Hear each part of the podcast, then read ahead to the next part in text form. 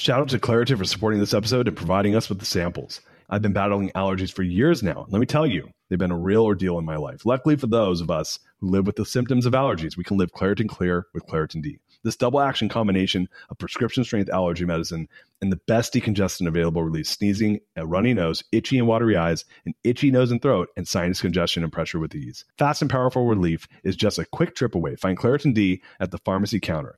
Ask for Claritin D at your local pharmacy counter. You don't even need a prescription. Go to ClaritinD.com right now for a discount so you can live Claritin Clear. Use as directed. When you need mealtime inspiration, it's worth shopping Kroger, where you'll find over 30,000 mouthwatering choices that excite your inner foodie. And no matter what tasty choice you make, you'll enjoy our everyday low prices, plus extra ways to save, like digital coupons worth over $600 each week. You can also save up to $1 off per gallon at the pump with fuel points. More savings and more inspiring flavors make shopping Kroger worth it every time. Kroger, fresh for everyone. Fuel restrictions apply. What's up, gang? Welcome to the Greatness Machine. I'm your host, Darius Mirshahzadeh. I'm so pumped to have you here with me. Now, listen, the Greatness Machine, we're about two things. Number one, people who are living their passions. And number two, those who are creating greatness in the world and doing both of these things despite the odds against them. Each episode, we're going to feature interviews with game changers, business leaders, you know, telling us their origin stories, what made them tick, what got them to where they are now. Why? So it can help you step into your greatness within your life, your business, and your career. Occasionally, you might hear a few solo episodes from myself, moi, as I say, as I leverage my 20 years of entrepreneurship as a CEO and founder to help you grow and level up in your journey to scale your life and your business. So, come be a fly on the wall, enjoy the conversation, and I'm stoked to have you here with me.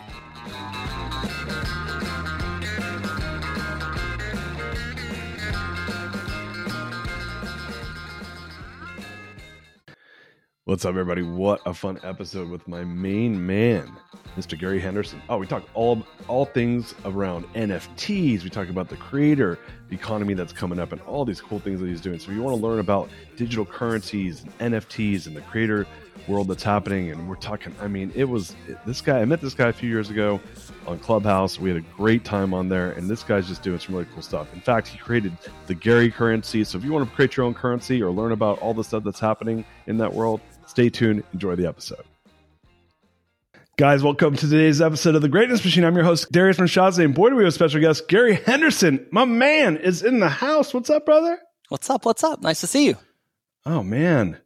You know, so, um, well, first of all, Gary and I, we met, uh, oh gosh, two years ago and change and um, on on uh, the clubhouse phenomenon when it was blowing up. So we're gonna be talking all about that today. But um, it, it was funny on the pre-show. We're like, I'm like, I, you know, we talked a shit ton because we were on Clubhouse. We were like living, like we had sleeping bags and we'd like sleep and next to each other on Clubhouse and then get up and do shows and shit on Clubhouse. And and and, and I was like, have I ever actually fucking met you before? and we're on video like doing the show. And he's like, I don't think so. so man, welcome, man. It's good, good to good to put a, a actual uh, face with a name, like more than just a still two two dimensional image. It's good, oh, to, good to well. see you, man. You as well. You as well. It's it's been a while. You know, we we had this time where we were spending so much time together on Clubhouse, and then the world opened up, and the the Clubhouse app kind of died down a little bit. So now we're a little bit more distant. So it's good to connect again. Yeah, definitely, man. Um, so yeah, we, we, we were talking about work. We've been connecting over Instagram and chat and text, and, and here we are actually doing chopping it up. And I, I wanted to get you on the show for a while. And I will say that that uh, man, it, like for whatever reason, like the scheduling gods like just kept shanking your schedule. Like it was like, oh, it's we're scheduling. I'm like, shit, it's my mom's 70th birthday. Like I have to, like, I can't not go to that. you know, I'm like, fuck, dude. The last like, one was like, the ice storm that you had. Like the, ice, I, the, the fluke ice storm in Austin, like that day, it's like Darius doesn't have any power. There's an ice storm and it might come back. And I'm like, he doesn't need to reschedule an interview. He needs to like make sure like there's like power and stuff in his house. Like we'll just reschedule.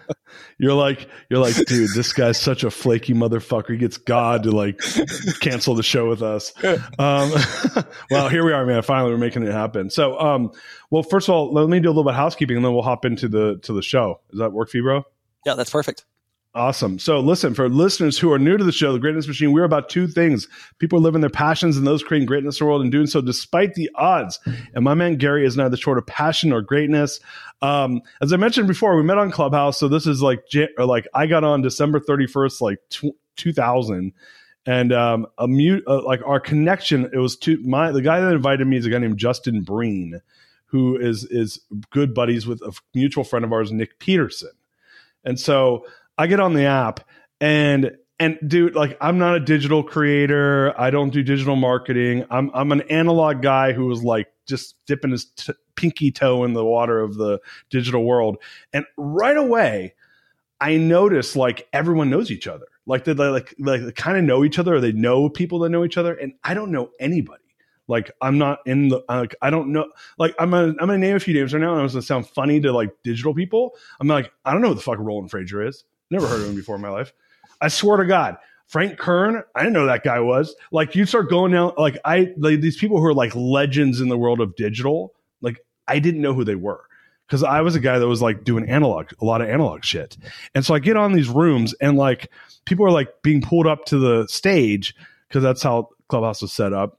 And and and I'm like, well, I got some shit to add to this because I grew some big ass businesses, and like no one's pulling me up. and so I'm like, fuck this.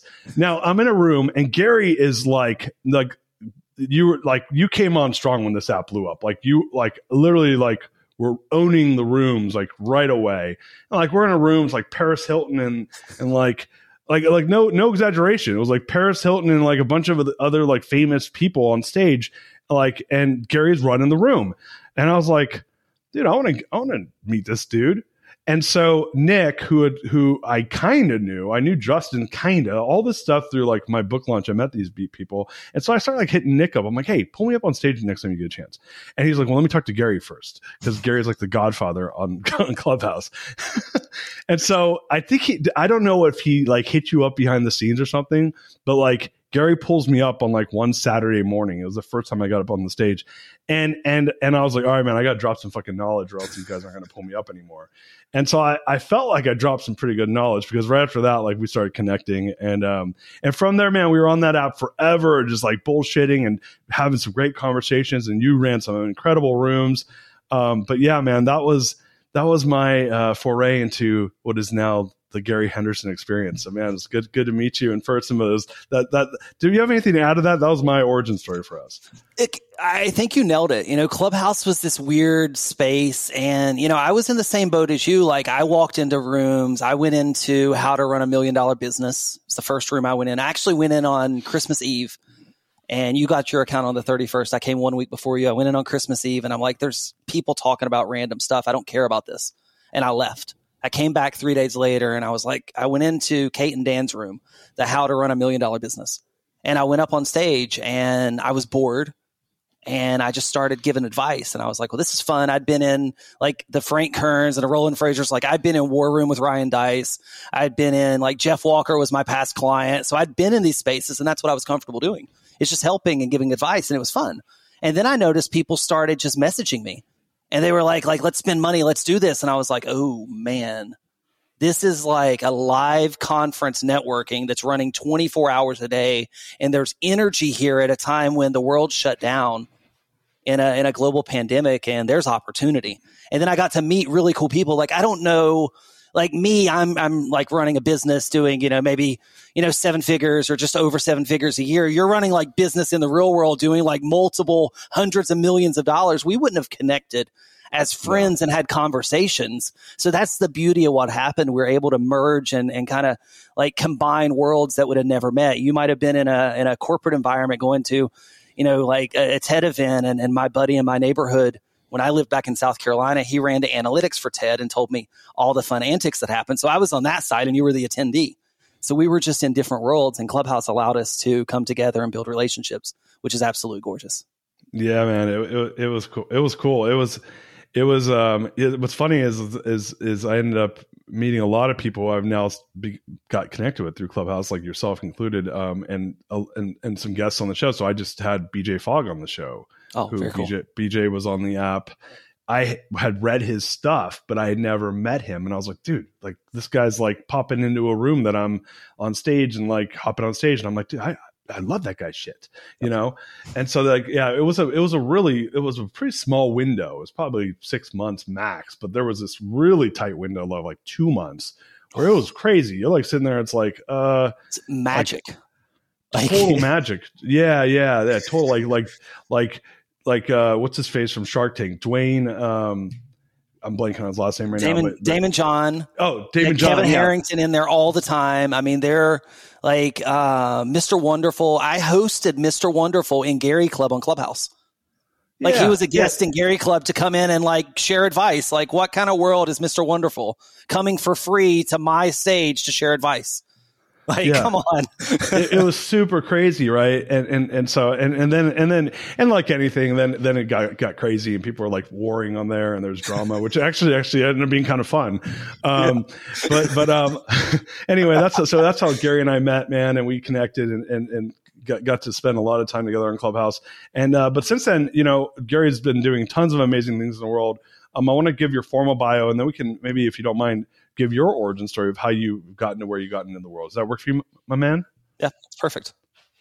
Let's do it. So, so Gary Henderson uh, is the founder of digitalmarketing.org, author of the Clubhouse Creator, founder and creator of Gary Coin, which is a social token and cryptocurrency. It's currently on Solana, and interest in Giraffe Tower NFT. So you're doing a lot of stuff in this digital creation world, um, which you know, like it's so funny. Like I used to read these articles. It's like you know, 80% of the jobs that, that you're, you know, that are going to be in the 2020s aren't even created yet. This is like in 2007. And I'm like, I don't even know what that fucking even means. And now here we are. And I'm like, yeah, this shit. Nobody thought about this shit. Um, so, and I'm, you know, like, so you're on the cutting edge of a lot of the stuff that's happening on the blockchain cryptocurrency side um, on the creator world, especially in the creator world, which I, which is really the thing where, as I got to know you and your work, I'm like, oh, you know, you're a big promoter of all things creators. So, uh, man, how did you get into what you're into? I know you have like a really long and, and, and cool history, uh, but yeah, if you don't mind, give us the quick and dirty uh, origin story for for for the Gary Henderson story. Yeah, most definitely. So I grew up in a really, really small town in southern West Virginia and poor. My mom was a school teacher. I didn't know we were poor. We lived in a single wide trailer on the actual property of the school. So like we didn't even have our uh-huh. own land. We lived on the school property. My mom was great. She, you know, got her master's degree and stuff while I was in middle school. I got my first computer in middle school. And when all my friends were getting phone lines to talk to their girlfriends, I wanted a modem because I wanted people to be able to dial into my computer. And I ran what was called a bulletin board service, and people would dial into my computer and type and then I would dial into their computers and type. So I'm middle school. I was born in 81, so I'm 42 right now. I was, you know, or 41 middle school age. So I'm, this is early 90s. I'm, you know, on my modem or middle 90s on my modem, poking around, plugging around, building community. Now, I had no clue what that meant to me. Um, I went through and went to college, dropped out about a year in, and it just wasn't for me. I told my mom, I said, I'm going to go get a job doing stuff with a computer. She said, There's no way in hell you're going to do that. I said, Watch me. I got a job. I was a programmer for a digital agency for one year. I did about two and a half years worth of work. I left then and started my own company. I did really fun stuff. So in the early 2000s, we had controlling interest of EABY.com and a misspell of Hotmail. So H O T M I A L dot com. So I'm wait, wait, wait, wait, wait, what's E A B Y? It was that? the typo of, eBay. Oh, I'm and I had the typo. So. I had the typo of Hotmail, and let me tell you how OG like OG internet marketing I am. I'm an OG scammer in sending spam messages. So we sent spam messages before it was called spam. Now they call those scammers, right? You're a spammer, you're a scammer. Well, that was me before it was called spam. What we did is we took all the emails. This was back in the day when you would just like email everyone and you just didn't even CC everyone. You just typed all their email addresses in. And I scraped all those email addresses because everybody would misspell Hotmail. And I scraped the email addresses. I auto corrected them. I was what I called an ethical spammer I forwarded the original message to everybody that was supposed to get it. So they got their original message. And then I had all these email addresses and then we sold them. So we were a data aggregator in the middle. We did the same thing for eBay and a lot of things. So I did that. I took a brief time period and I did a nationally televised high school all star football game. So we, Cam Newton was my MVP. He plays for, he played for the Carolina Panthers, played in this uh, NFL a lot. Um, Dez Bryant, Golden Tate, a lot of those guys, they played at the game that I ran. So I, I tell you a couple of these things because in 2013, while I was running an agency, I ran an event in South Beach. And I'm different. Um, I thought I, I don't know if you've ever seen this stuff on sports channels when they they kind of make fun of the announcers when they say funny things that that we think are funny, but they're not really funny. Well, I did it for marketers, and I just had all kinds of marketers at a conference, and we put a video together that was shit marketers say. and half the marketers thought it was funny, the other half thought I was an asshole and I let the fud or the the fear, the the the the hate, the the energy, I let it stop me and I had momentum and I stopped. Mm. And I took a pause and I met someone. Her name was Suzanne Evans.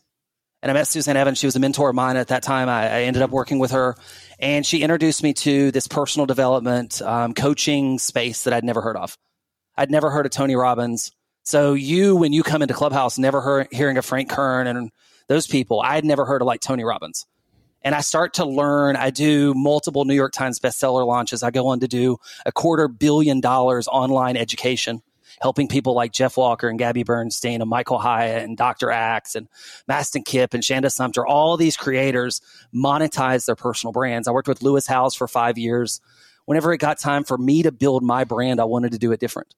I was on Clubhouse, I was innovating, I was creating, and I wanted to do something different. So I jumped on the blockchain, and that's where we are today. I love that, man. This episode is brought to you by Shopify. In the world of successful partnerships, names like Procter & Gamble, Ben & Jerry, and Supply and Demand echo through business history. But when it comes to growing your business, who are the perfect partners? That's you and Shopify. Shopify is the global commerce platform that helps you sell at every stage of your business. We're talking from launch your online shop stage to the first real life store stage, all the way to did we hit a million dollar order stage? Shopify is there to help you grow. Whether you're selling shipping supplies or promoting productivity programs, Shopify helps you sell everywhere. From their all in one e commerce platform to their in person POS system, wherever and whatever you're selling, Shopify's got you covered. Shopify helps you turn browsers into buyers with the internet's best converting checkout up to 36% better compared to other leading commerce platforms. And sell more with less effort thanks to Shopify Magic, your AI powered all star. Picture this a time when my business was facing a tough hurdle and I wasn't sure how to break through. But then came the breakthrough moment, a game changer that took my business to the next level. You know, what I absolutely adore about Shopify is its unparalleled ability to adapt and grow with your ambitions. Shopify powers 10% of all e commerce in the US, and Shopify is the global force behind Allbirds, Rothy's, and Brooklinen, and millions of other entrepreneurs of every size across 75 countries. Plus, Shopify's award winning help is there to support your success every step of the way because businesses that grow, grow with Shopify. Sign up for a $1 per month trial period at shopify.com slash Darius, all lowercase. That's D-A-R-I-U-S. Go to shopify.com slash Darius now to grow your business no matter what stage you're in. Shopify.com slash Darius. Shout out to Claritin for supporting this episode and providing us with the samples. Hey there, friends. It's Darius Mirshahzadeh here, and I have a little confession to make. You see, I've been battling allergies for years now, and let me tell you, They've been a real ordeal in my life. Allergies have been my constant companion. They stop me from fully enjoying the little things in life, canceling plans with friends because of sudden allergy attack to missing out on an outdoor activity because of sneezing fits. Allergies have been a real nuisance. Luckily, for those of us who live with symptoms of allergies, we can live Claritin Clear with Claritin D. This double action combination of prescription strength allergy medicine and the best decongestant available relieves sneezing and a runny nose itchy, watery eyes, an itchy nose and throat, and sinus congestion and pressure with ease. I've been a Claritin D user for many, many years now, and let me tell you, it's made a world of difference. Since I started using Claritin D, my symptoms have improved dramatically. Now I can breathe easier, enjoy outdoor activities without worrying about sneezing fits, and truly live my life without being held back by allergies. Ready to live as if you don't have allergies? It's time to live Claritin Clear. Fast and powerful relief is just a quick trip away. Find Claritin D at the pharmacy counter. Ask for Claritin D at your local pharmacy counter now. You don't even need a prescription. Go to ClaritinD.com right now for a discount so you can live Claritin Clear. Use as directed. I want to take a step back all the way to the early '90s because um, I'm a couple years older than you, so you were like probably 12 and I was 15, um, and um, and I was on bulletin boards, and uh, and so did you ever uh, download the Anarchist Cookbook?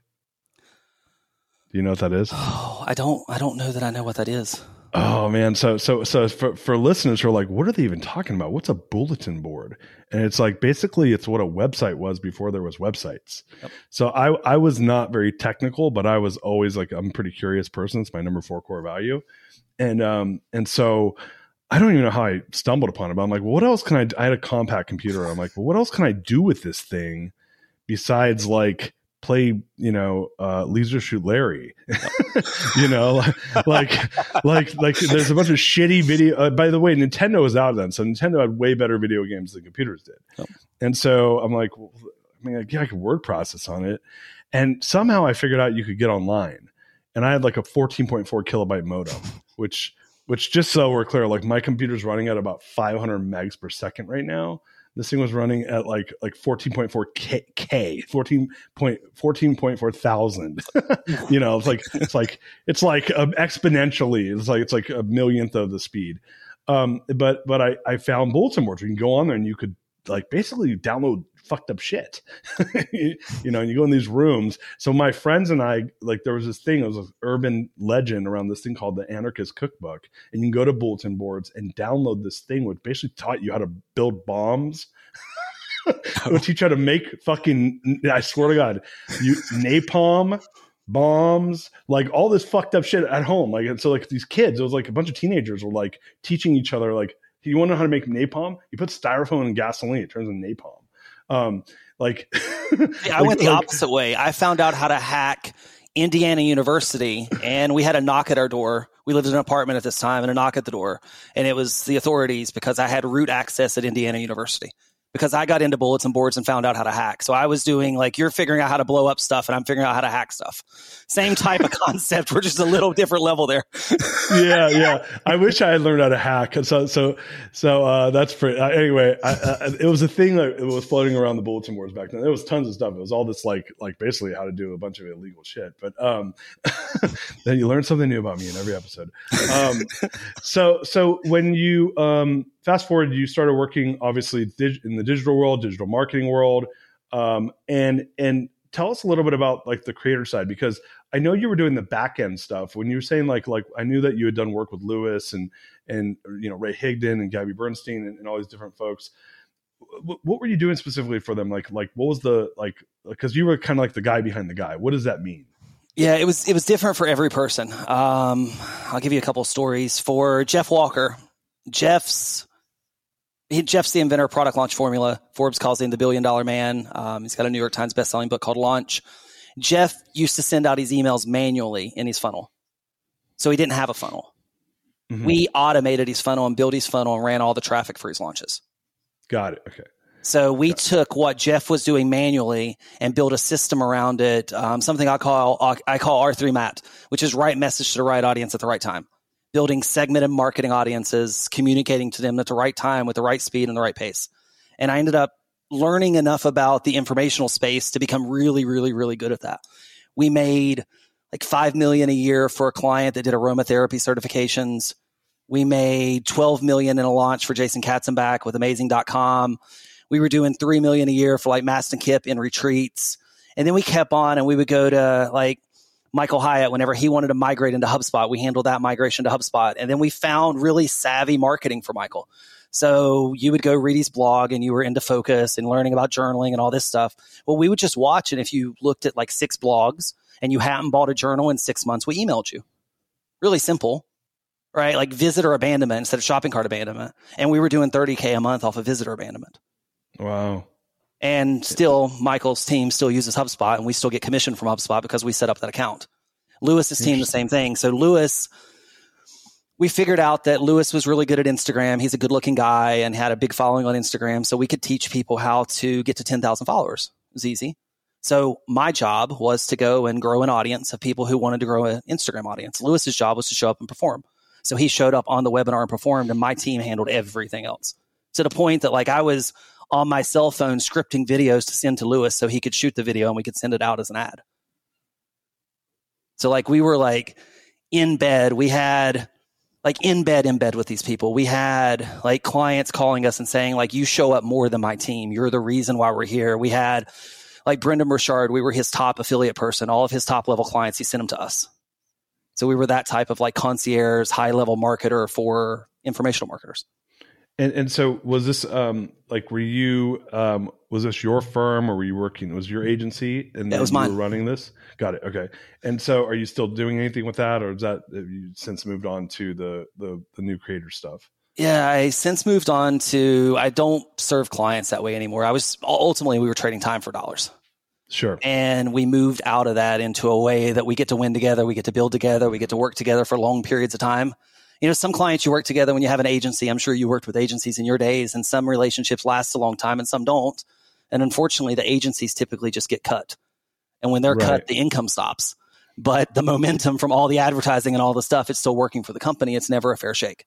Um, so we didn't do any long term contracts or anything. We wrapped up all of our client work end of 2019 and started building my personal brand around what that was going to look like.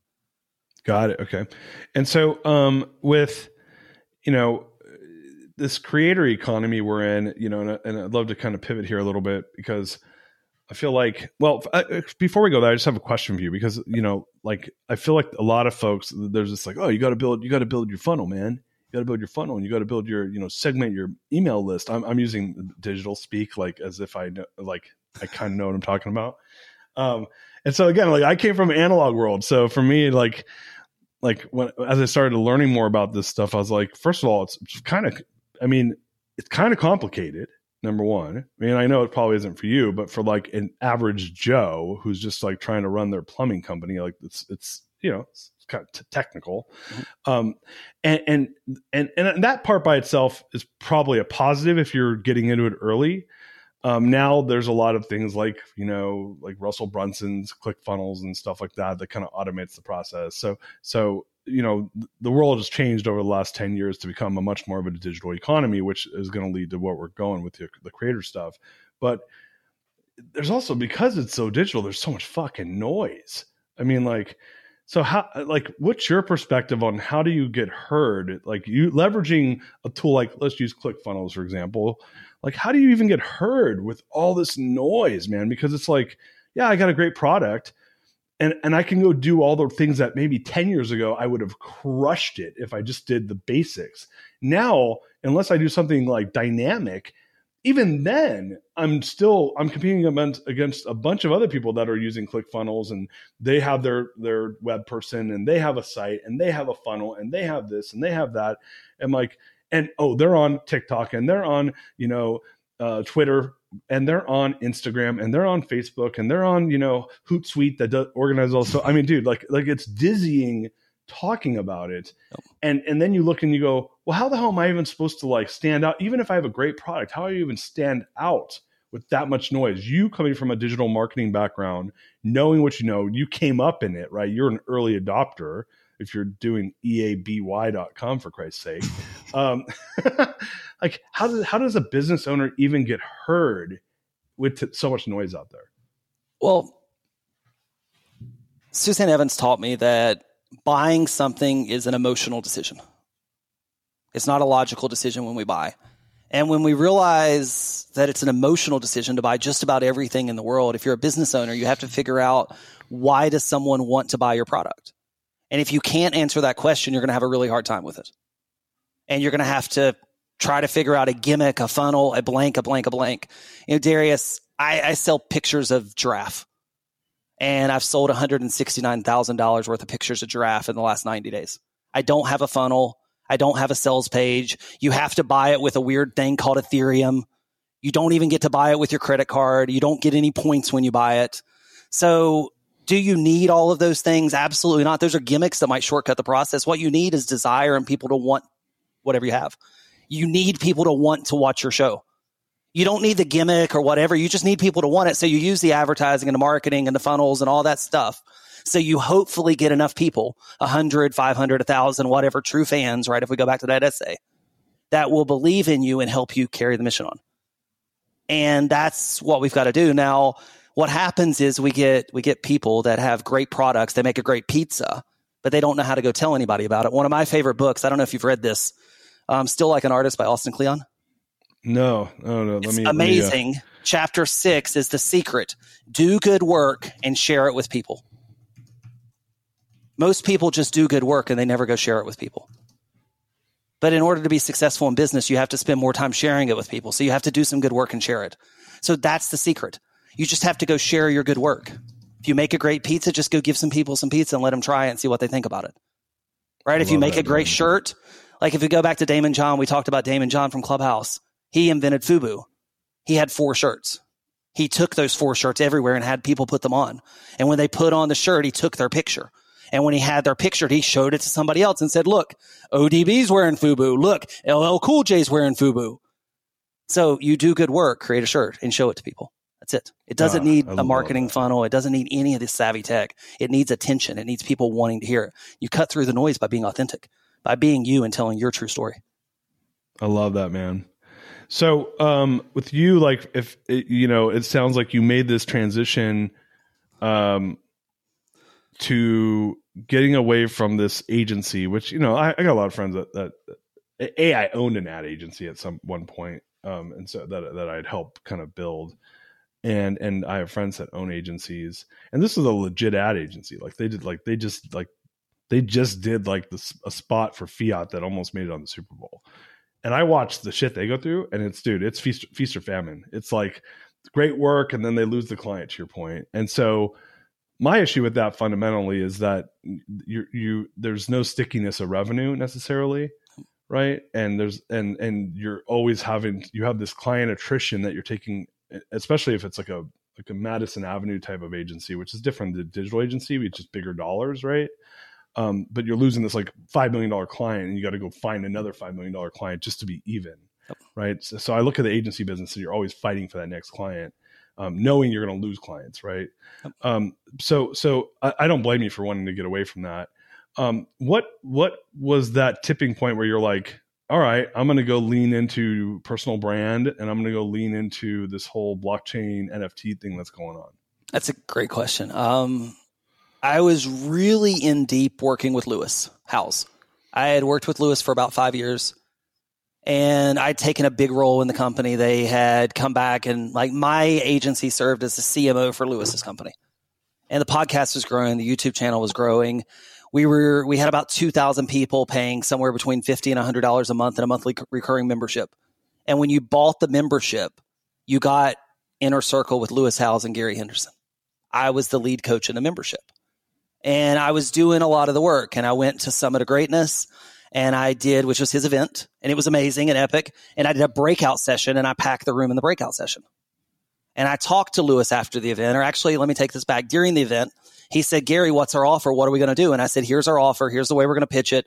We're going to tell a story about how we got to bring one more person because he talked about the fact that there were some empty seats. We're going to tell this story. We're going to do it. And we did $300,000 in revenue in two hours off an offer that he made on stage. And I said, Lewis, I want you to launch another podcast and I want to be the host. And next year, I want to be on stage, the main stage, because Ed Mylett was there and Jesse Itzler was there, and the names like I see myself right there as a peer. And Lewis kind of looked at me and said, "Go do something great." He didn't give me that path. Well, I looked at this and I said, "Look, I'm I'm making you millions of dollars. Like your inner circle was invented at my dining room table. I'm your head coach. I'm doing all these things. I need to do something else. I need to go somewhere else. I need to go do for Gary, not for Lewis anymore. And that was my tipping point. I, I said at the end of our year together, which is the end of 2019, I said, I, I can't continue. I'm not going to renew my contract with you.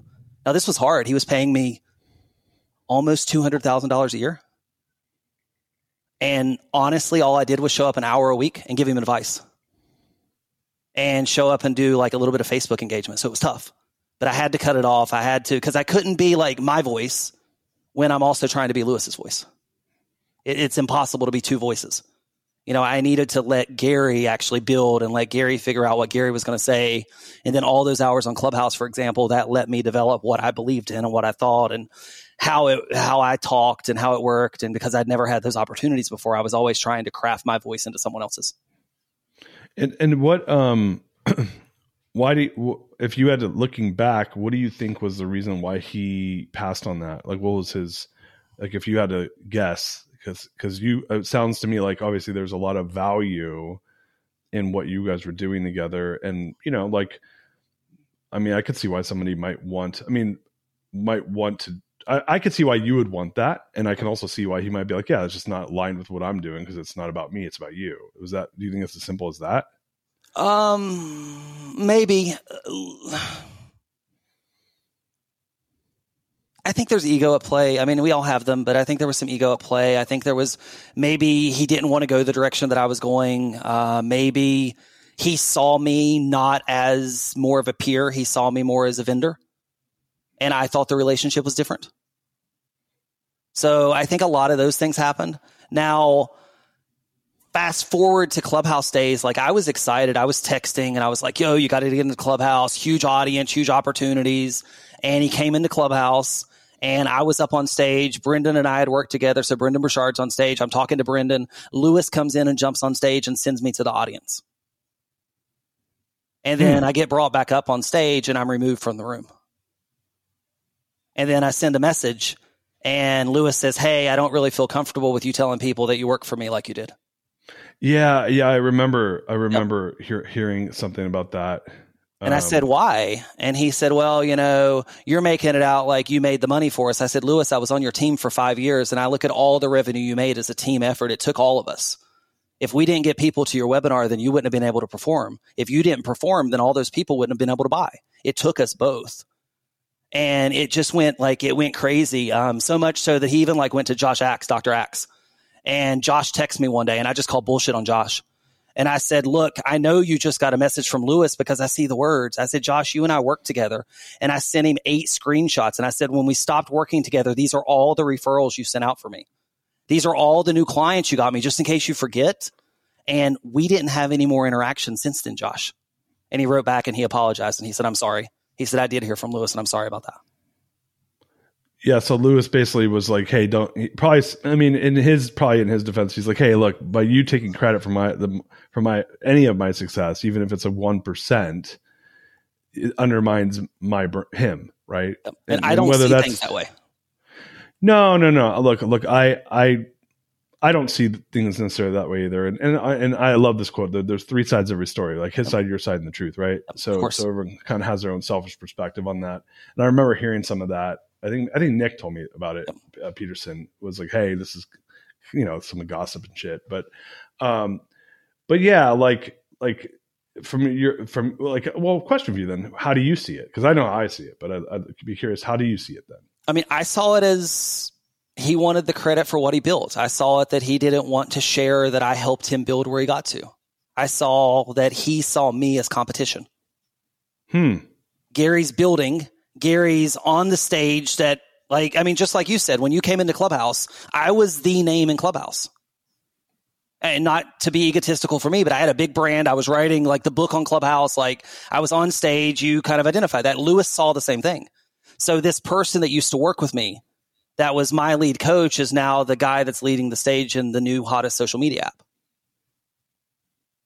Yeah, it's so funny. See, like I would have the perspective. I mean, and again, maybe this is why you and I have connected I'd be like, right on. good, good. There's plenty for everybody. He's also you know? like Lewis went on the BitClout craze. You remember right. BitClout that happened? Like he went on that craze and was pumping BitClout real big. So he was looking for a place to call home, and right. Clubhouse was hot. Yeah, the, the Clubhouse was white hot for yeah. for a, at least two to three months. Yep. Uh, especially like that January to like through the end of February. I got off like right after like two months. I like I can't be on this thing yeah. this much. it's like like I, I, got a hall pass from my wife for like four weeks, and I was like, yep. hey, uh, like I can't do it. Another day is here, and you're ready for it. What to wear? Check. Breakfast, lunch, and dinner? Check. Planning for what's next and how to save for it? That's where Bank of America can help. For your financial to-dos, Bank of America has experts ready to help get you closer to your goals. Get started at one of our local financial centers or 24-7 in our mobile banking app. Find a location near you at bankofamerica.com slash talk to us. What would you like the power to do? Mobile banking requires downloading the app and is only available for select devices. Message and data rates may apply. Bank of America and a member FDIC. Your brain needs support, and new OLLY Brainy Chews are a delightful way to take care of your cognitive health. Made with scientifically backed ingredients like Thai ginger, L-theanine, and caffeine, Brainy Chews support healthy brain function and help you find your focus, stay chill, or get energized. Be kind to your mind and get these nootropic chews at olly.com. That's O L L Y.com. These statements have not been evaluated by the Food and Drug Administration. This product is not intended to diagnose, treat, cure, or prevent any disease. So so interesting. So that um that was makes sense. And so, you know, let's let's kind of go to what's next. Like obviously you're on Clubhouse. You, you know, there's this moment in the sun where the thing is. It, I mean, I think they were how much how many people were they adding a week? It was like a really really big number. Like it was, was it huge. over a, a, million a week or something like that. Massive numbers. I mean, massive growth. It, but it went like this, and then it just yeah, because people were like, "Fuck this shit! I want to go outside. I don't want to be on a stupid app all day long." well, and they spent a lot of time with people that they weren't used to spending a lot of time with, and when you start to spend a lot of time with people, there's just differences in us. Like we like different stuff, we have different energies. We wake up grouchy one day, we piss somebody off, and it becomes this real small little like college campus. In all honesty, and there just becomes these little segments that start to form, and it creates trouble. Oh, I, I, had so. I mean, there were some people on that app who I, who I, I mean, I, I don't remember their names off the top of my head, but like, um, gosh, I, I, I had my own little click where behind the scenes we are like, oh, she, she just came on again. um, yep. I don't want to say their names, but, yep. but, but there were some people where I was like, no, this is not like, like like all right i'm going to describe a person that was on there. So if listen if you're if you're listening to this right now and your kids are in the car you probably need to like mute this because what i'm going to say is like i don't know it's, it's not that it's not safe for kids it's just kind of gross. So there was a person whose brand was all around like periods like having periods. I don't know if you know what i'm talking about? Yep i know exactly yeah. what you're talking about. Exactly. And, and like on her social media was like pictures of her like like showing off her period like through her like clothes and stuff. It was and she was a very she went to an ivy league school and and i was just like fucking and she just loved to hear herself talk. And she was like probably 20 years old and there's a few of them on there. There was uh, nothing drives me crazier than like 20 year olds who think they know more than 40 year olds like i literally like i'm like looking for a pistol. And so um and so i when she would get on the room i would just go on like we would go on whatsapp and start talking shit but you, you, so yeah, to your point, like, and and these are people who are really funny people who like, you know, we are just like cracking each other up. But you started to your point, you started having a lot of like, it was a little bit of high school bullshit, right? Yep. Um, so for you, like, obviously the the app had its moment in the sun. Where'd you go from there? Because obviously you started doing the the Gary coin and moving into this more of this creator this cryptocurrency, the NFT, the the giraffe uh, tower NFT. How did that come out of all this? I'd love to hear the story on that. Yeah, it actually started all in Clubhouse. So I wanted to build differently, and I I don't like when so like I did a lot of monthly memberships for coaches, and we grew a lot of recurring revenue. And there's a re, there's a, a negative indicator that goes off in your head or receptor whenever you cancel something for whatever reason. And I didn't like cancellation, so I found social tokens, and I found the logic around holding something rather than than having to pay me every month. So I leaned into the Web3 space because you could buy a token and hold a token and gain access to something because you held the token and we could verify you own the token. And if you sold the token or sent it to somebody else, we knew you didn't own it anymore and you could lose your access. So it was a secured access point. So I started leaning into that, loved it, rode the wave through about May, June of the first year on Clubhouse. And I started seeing Chris Do's crowd. I don't know if you know Chris, but he's a YouTube mm-hmm. guy. Um, he's got a designer and he started showing up on there and his people in his community on Clubhouse, they had these red profile rings around their head. Okay. And as they started to show up in the rooms that I was in, because I was spending 8, 10, 12 hours a day on Clubhouse, writing the book, building relationships, all this stuff. I trusted those people when they came in. So when I invited someone up to stage, if they had that Chris Do profile ring, I was like, ooh, that's a trust symbol. I like that. And Clubhouse didn't have a trust symbol. There was no blue check. There was no any verifications. It was really tiring to go over to Instagram and check them out. So as my community and I started to lean in in July to what this looked like for us, we started to explore Web3. We started to explore profile photos and, and NFTs and we leaned into giraffe. We started to create around giraffe. We said, you know, well, we don't want to put a profile ring. Let's create giraffe. We looked at the success of like Bored Ape Yacht Club and what Gary Vee was doing with VeeFriends. I wanted to build a brand that had a cult like following. I wanted to build something that people could relate to. I wanted to build something that we could all win together on. And I wanted to build something that was um, innovative, right? It was, it was results driven, something that I could do publicly. And Web3 met all those marks. So we started building Giraffe, um, designing Giraffe, and we started launching Giraffe in August of 2021. And so l- let me ask a question because obviously, like August of 21 was probably anywhere from that to maybe October, November, probably the apex of the NFT, cryptocurrency, Web3, you know, moment and then quickly we've seen that shit implode hard right? Like yeah. like there's been a really really really big implosion right? Like like i i i, I, I always joke i call myself like i'm i said i'm, I'm a negative indicator because i think that's when i started buying that shit. Um, like i know exactly when i spent um, tens of thousands of dollars on uh, on cryptocurrency and it was like september of oh oh i said 01 of 21 yep. and then and, yeah i've lost like it's all lost like 80 90 percent of its value. Yeah yeah, yeah. Which, which, which, which, you know what? Like, honestly, like everything I bought was like, yep. yeah, I bought, I own Solana, yep. right? I own, you know, a bunch of these cryptos, uh, you know, and I own some Bitcoin too and, yep. and, Ethereum. But, but I was like, you know what? I'm just buying it just to like, if I have a whole theory around investing, which is if you, if I put money in it, I'll, I'll go pay attention to it. I'll go learn more about it. And I also was like, eh, this is money I'm willing to lose. I'll put enough in it where I pay attention to it. it. Doesn't need to be a ton, but it's probably for some people what I put in was a lot, but for me it was you know it was something I could I could digest if I if it went to nothing. Of course. Um, and so I I started paying attention to it and looking at it, and and I'm a firm believer, like a firm firm firm firm believer that Web3 has a massive place in the world, especially from a financial uh, verification standpoint, right? I'm, I'm a finance guy. So I look at it, go, hey, look, I think it's the, the plumbing, the foundation of our entire financial system needs rebuilt, and Web3 is a potential competitor to that, to the current incumbent system. Um, the, the NFT stuff, I get it because I, I like, I listen to Gary Vee, you know, Gary Vee's the Pied Piper of NFTs um, amongst other people. And I've listened to his logic around it, and I'm like, all right, like, you know, I could see that. Like, the, it's this intangibleness of a brand, right? The value of a brand that we're actually quantifying in a way that's measured on a per second basis. Um, now, a lot of listeners who are listening right now may be like, I have no idea what these guys are talking about. So when Gary started talking about giraffes, their their eyes glazed over. They're like, why is this grown man talking about giraffes? Um, so for people that are less in the know of what we're talking about right now, like what is what is a giraffe? What is an NFT? What, what is a Gary coin? Why would anyone want to do this? I, I get it from the standpoint of it being the secure way of managing membership, but but what do you like? What like beyond that? Like like what what got you so hot on it, and what do you think the future of it is? Yeah, so for Gary Coin in the industries that I've been in, there's a lot of, you know, your Stripe account gets shut down or you've got to wait and you've got to deal with chargebacks and you've got to deal with all this weird stuff that goes on in the normal financial industry. You know, if somebody buys something, they don't like it, it's charged back.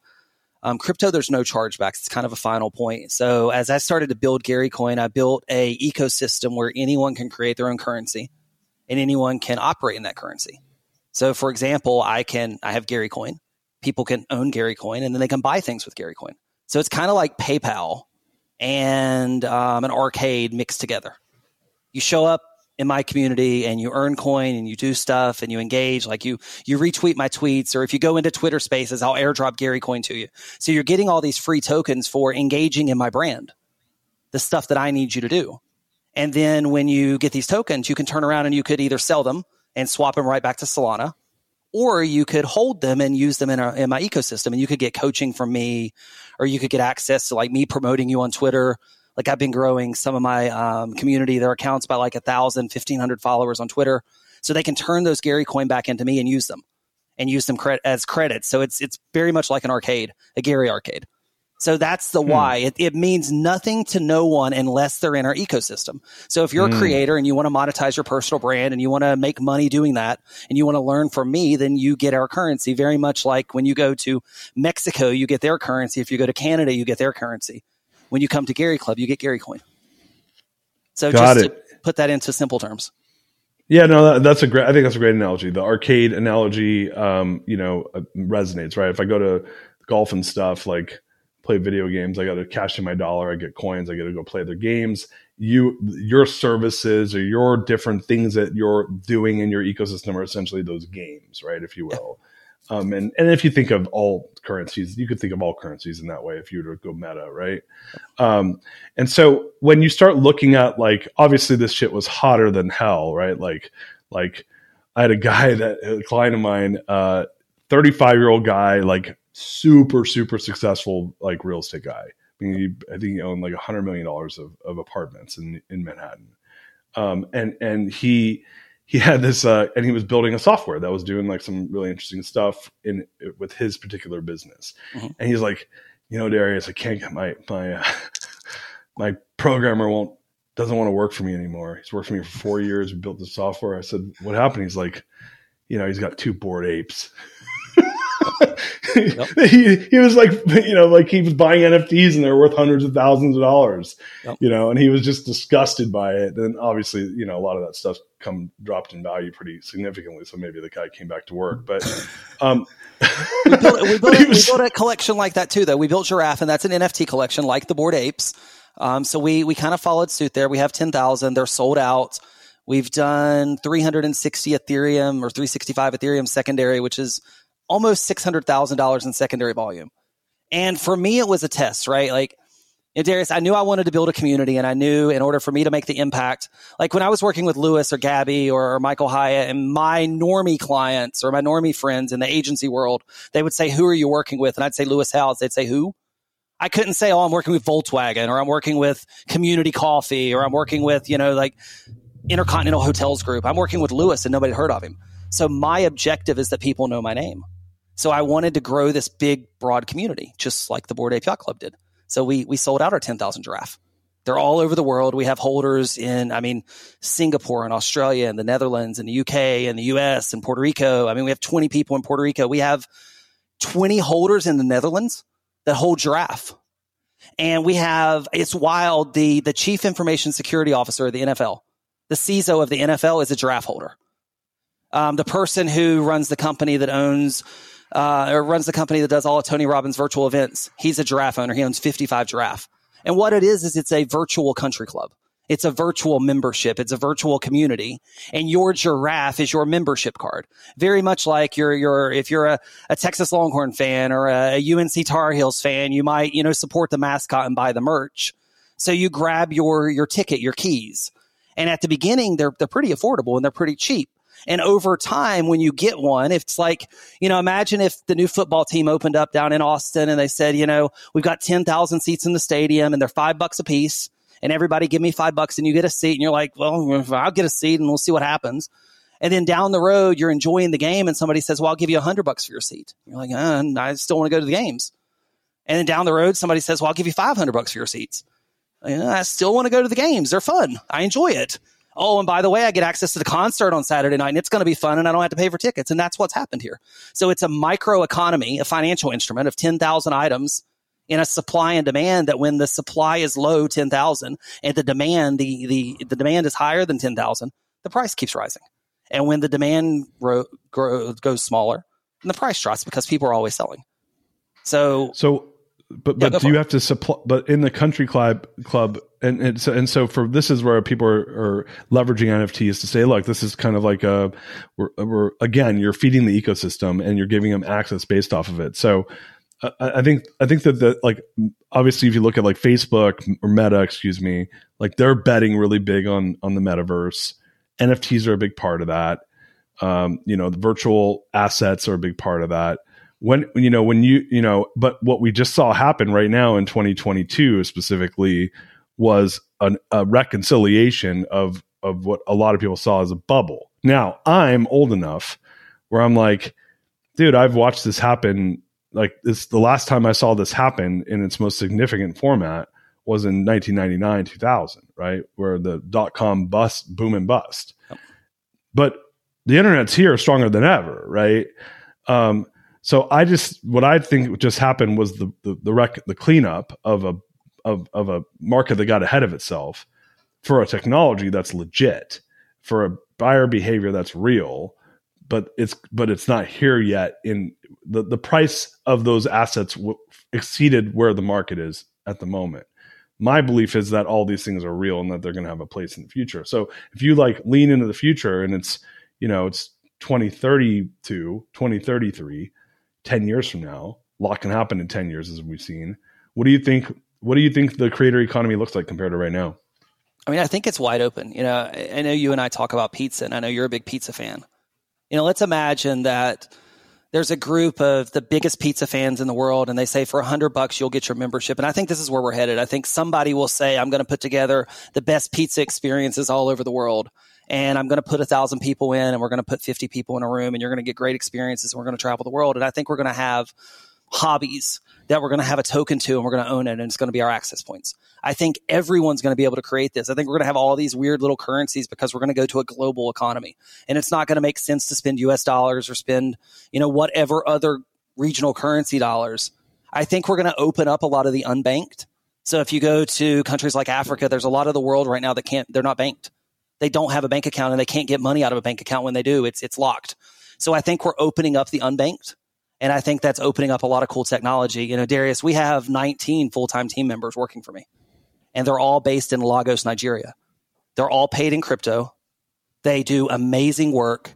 So we're opening up the world to a global ecosystem. I think the next 20 to 30 years, we're not, you know, in a, in a single time zone. I think we're operating 24 seven in a global space, doing different things. I think people have more gigs. They're in their specialty and I think they're swapping around different coins and they're moving in and out of ecosystems. You know, I don't think you have to worry about it. I think most things will be digital. I don't think we'll deal with paper money much. I mean, I can't use paper money at most of the places I'm at here in Puerto Rico. They just don't accept it anymore. Other countries are that way. I think the US will get that way soon too.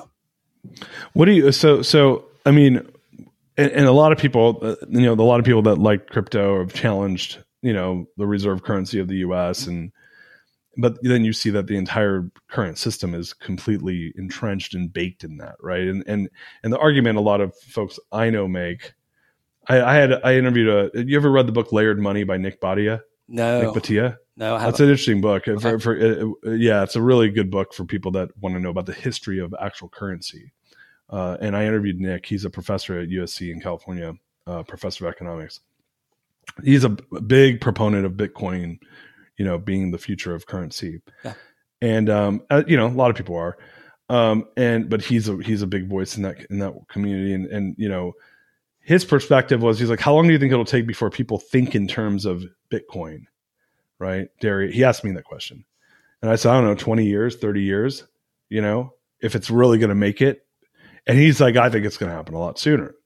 And and and and so uh, there's we could argue both sides of that of that fence, but but what I heard you just say is that like the reserve currency is not the US dollar anymore, that we have like a world currency, which with microcurrencies baked into it, which I think is it. I mean, obviously it's possible because the US dollar wasn't even the reserve currency more than 100 years ago. Right. Right. And we've had multiple reserve currencies. Before that, it was the British pound or British sterling. Before that, it was, I think it was like the Dutch coin right? And you know, you can go back. They're, they're like yep. this, like literally, you can take it all the way back. I'm looking right now uh, at the uh, the during Roman times they had. Um, I'm blanking on the name of their coin, but essentially, like like we've had these different reserve currencies. And what I'm hearing you say, and this is the whole like kind of argument around DeFi, decentralized finance, is that no, there is no like centralized currency. And there is no centralized banking system. I, I don't want to make this debate about that because I think it's really complicated to like unwind the system that's in place. That's like literally like like people that really understand how we how the Swift system works and how all these things come together. It's it's like you're talking about. It would be like Armageddon to create yeah. that, right? Oh yeah, like literally like like like doomsday type shit. Yep. Um, so I, I, I'm, I'm, uh, I don't know what, what, what will happen in that regard, but I do think that there is a place for digital exchange. Um, do you think like, like that that there's a place for these currencies even if we don't change our current currency system and if so like how does a how does a regular old joe that's listening to this obviously like well, this is tip of the spear type shit but how does a regular old joe that's running their normal business how do they in, engage in this world to start learning more to, to to leverage it to even maybe learn a lot more and leverage it in their own business yeah it's a really good question so mastercard came out last week, and they're now settling crypto payments live in fiat for merchants. So if you have a certain merchant account as a business and you accept payments on your website, someone can pay in crypto instead of their MasterCard. And if they pay in crypto, MasterCard will send you US dollars to your bank account, just like they swiped a MasterCard. You won't know the difference. So that's kind of the first level is to say, okay, do I'm a business. Do I want to play in crypto? Do I want to accept crypto? And if I do, what am I willing to accept? I think you did the right thing. You find a affordable risk for yourself, enough that you'll pay attention to it, but not too much that you you like you're homeless if you lose it all. Um, whatever that percentage is in your life, and you invest and you play and you see what you want to do.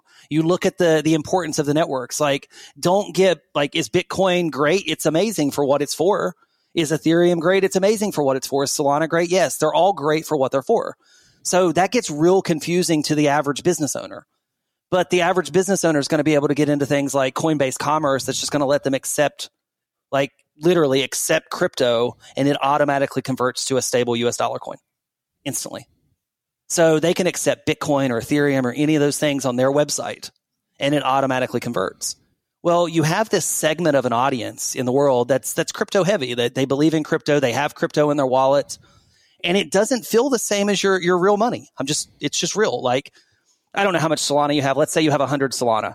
And if you had something that was going to cost you 50 Solana, you may say, hey, yeah, I got some Solana. Let's do it.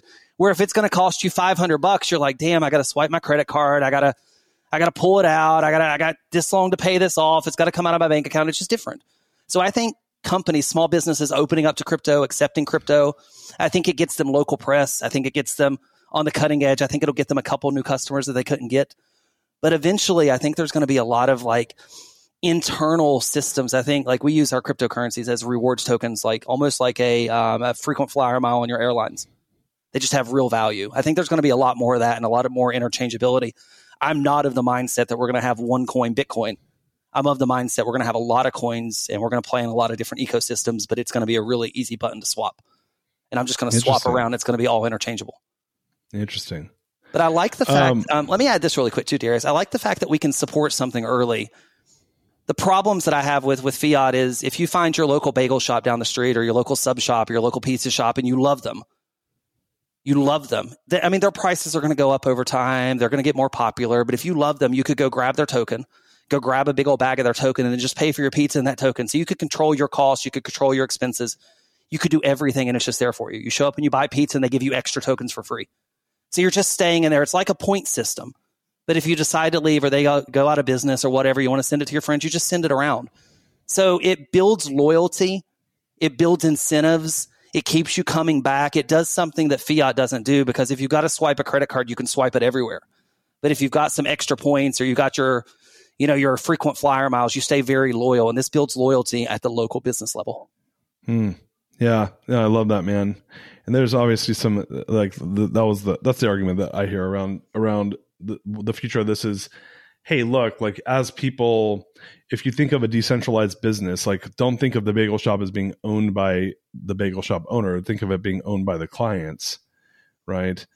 Yeah. um which which is you know there's a what dao is or isn't that a decentralized autonomous organization right, right? dao yeah. Right right dao so so that's essentially the idea. Is like there is no mark zuckerberg that owns facebook. Everyone owns, owns facebook. So if i go on facebook and post something like i get i get a piece of the action because i'm creating traction with that business that helps that business uh, as opposed to Zuckerberg, you know, opening another hospital in, in him and his wife's name because, you know, it's that's not decentralized. It's it's more of a traditional model. Well, it allows um, you to invest in yourself. Um, I'll tell you a really quick story. I was on Clubhouse early in the days, and I charged hundred Gary coin for an hour with me, and I didn't sell them. The price of Gary coin went up four x, and I sold them then. So I was able to charge someone less. They paid here. I sold here, so I made the difference. I made way more money for my time than I originally sold it for. Originally, they paid four hundred bucks. I waited until it was worth sixteen hundred dollars and sold it then. Oh, you mean so you you you told them uh, you told them it's a hundred Gary coin once you once the price was high enough for you to do it? No, I, I, told them it's a hundred Gary coin, so they paid me a hundred Gary coin, and I accepted a hundred Gary coin, and I did my work. I held the Gary oh. coin, and then the price of Gary coin went up, and then I sold the Gary coin when the price went up and pulled back a fiat. Oh, gotcha, gotcha. So I invested yeah. in myself. If they would have given me US dollars, what's happened to the US dollar over the last year? It's down like 9%, right? So if they would have given me, me US dollars, I would have lost 9% if I held it for six months. But because we were growing and I believed in myself and I held my currency for me, I appreciated 4x instead of declining. That's the true benefit if you're bullish on yourself and you believe if you're building you're building your economy, not the US government's economy. Interesting. And I, I, I hadn't thought of it, about it that way. That's probably why you live in Puerto Rico. it's one of the reasons. like, the other reason is I can see the ocean right there. It's literally yeah. right there, and it's gorgeous. There's a boat going by right now. Um, oh man, I got to come down there and hang, out, hang out with you, hang out with you. Um, get, so okay, so I got two questions, and then we're yep. gonna we gotta. I want to respect your time, and we'll get wrapped up here. So question number one is, um, all right, you. Uh, I know you're a pizza lover you only get to go to one more pizza place on earth and that's your last pizza meal. Where are you going? Where is it? What are you ordering? What are you ordering? I'm going to Pizza Torro in Durham and I'm getting they have a fennel sausage pizza that's insanely good. And I, it's just it's a special little place for us. My wife and I had a place in Durham, North Carolina for a while, and they have just a really good pizza and they do a fresh chili oil that I pour on top. It's just it's just it's a great great great pie. Uh, wait, wait, what's the name of the place again? It's called Pizza Torro, T O R R O, and it's in downtown Durham, North Carolina. All right, all right. I, am gonna I'm gonna make a mental note of that. I don't know if I'll be in. I'm gonna be in South Carolina soon, but not North. Um, so pizza Pizza Torro fennel sausage pizza. All it's right. amazing. I'll send you a picture. It sounds. I'll send you a picture good. of it.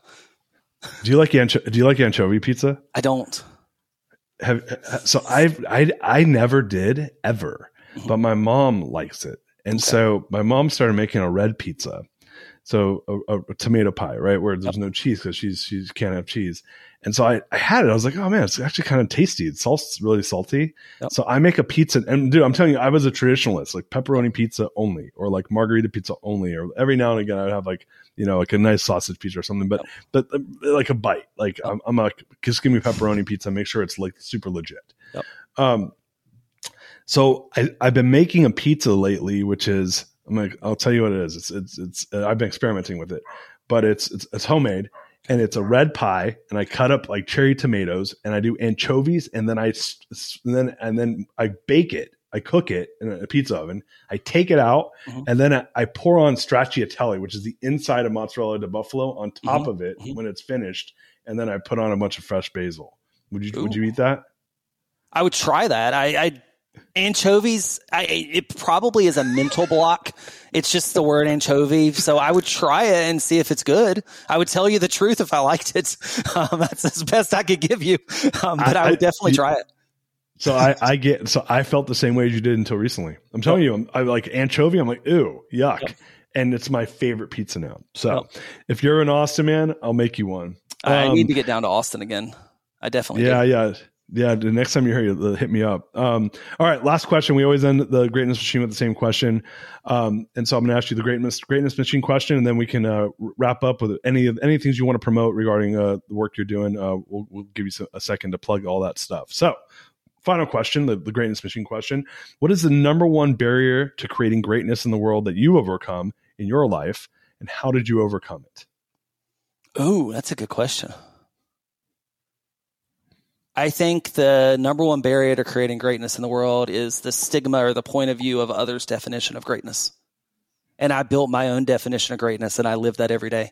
I strive for greatness. I try to get better every single day, but I don't fit into the norms. It's not get a good degree, go to college and get a good job. I do it my way and my way is great just the way it is. I love it, man. Gary Henderson, my man. Finally, we got to hang out, chop it up on the show. Um, look, where can people connect with you? Where can they get Gary Coin? Where can they get the giraffes? Where can they learn more about all the stuff you're doing? Best place to go is gary.club. So it's real simple, Gary, my name, dot club. And you'll find all the information about us right there. All right, Gary.club it is. Guys, listen, got to go check out my man Gary. He's doing so many cool, off the cuff, just really cutting edge stuff in the world. So grateful to have you on the show, my friend. Finally, we got to hang out whether I make it down to PR or you make it here to Austin, we're going to get to eat some pizza together. But before we go, man, so much gratitude to you. Thank you for coming on the show. Thank you so much. I really appreciate you, Darius. You too, my friend. Listen, uh, listeners, if you love this show, share it with your friends. As leaders, we're givers, we're sharers. Anyone that wants to learn more about all these interesting things we talked about today, please share the, the episode. Um, if you love the show, give us a rating, give us a review. And with that said, peace out. We love you.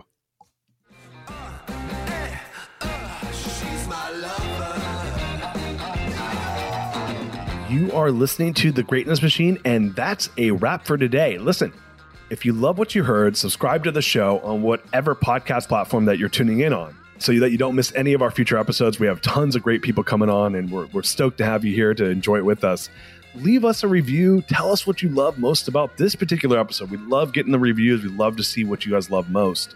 And if this particular episode, you know, made you think of someone who's leveling up in their business and in their life, print screen, share it with them. Leaders are the best givers, and after all, we're all here to support and grow with each other. And in case you want to see some of the fun behind the scenes shots or some of the things that we're doing, I'm actually writing about this in my weekly newsletter. Go to www.therealdarius.com and subscribe to my newsletter. We're talking about fun things like business and life and mindfulness and cryptocurrencies and gosh, I don't even know everything and anything, but it's tons of fun stuff I write about. I try to get it out on a weekly basis. You can subscribe at www.therealdarius.com. And with that said, look, thank you guys so much. Appreciate you. I love you. Peace. We're out of here. See you guys on the next one.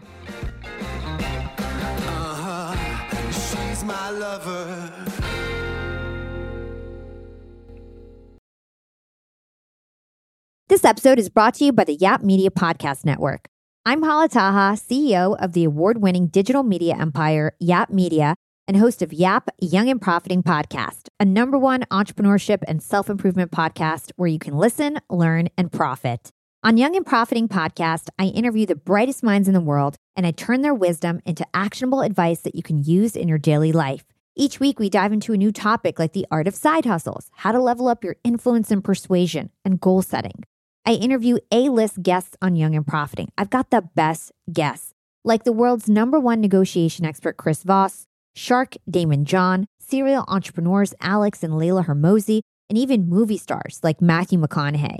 There's absolutely no fluff on my podcast, and that's on purpose. Every episode is jam packed with advice that's going to push your life forward. I do my research, I get straight to the point, and I take things really seriously, which is why I'm known as the podcast princess and how I became one of the top podcasters in the world in less than five years. Young and Profiting Podcast is for all ages. Don't let the name fool you. It's an advanced show. As long as you want to learn and level up, you will be forever young. So join podcast royalty and subscribe to Young and Profiting Podcast, or YAP, like it's often called by my YAP fam, on Apple, Spotify, Castbox, or wherever you listen to your podcasts.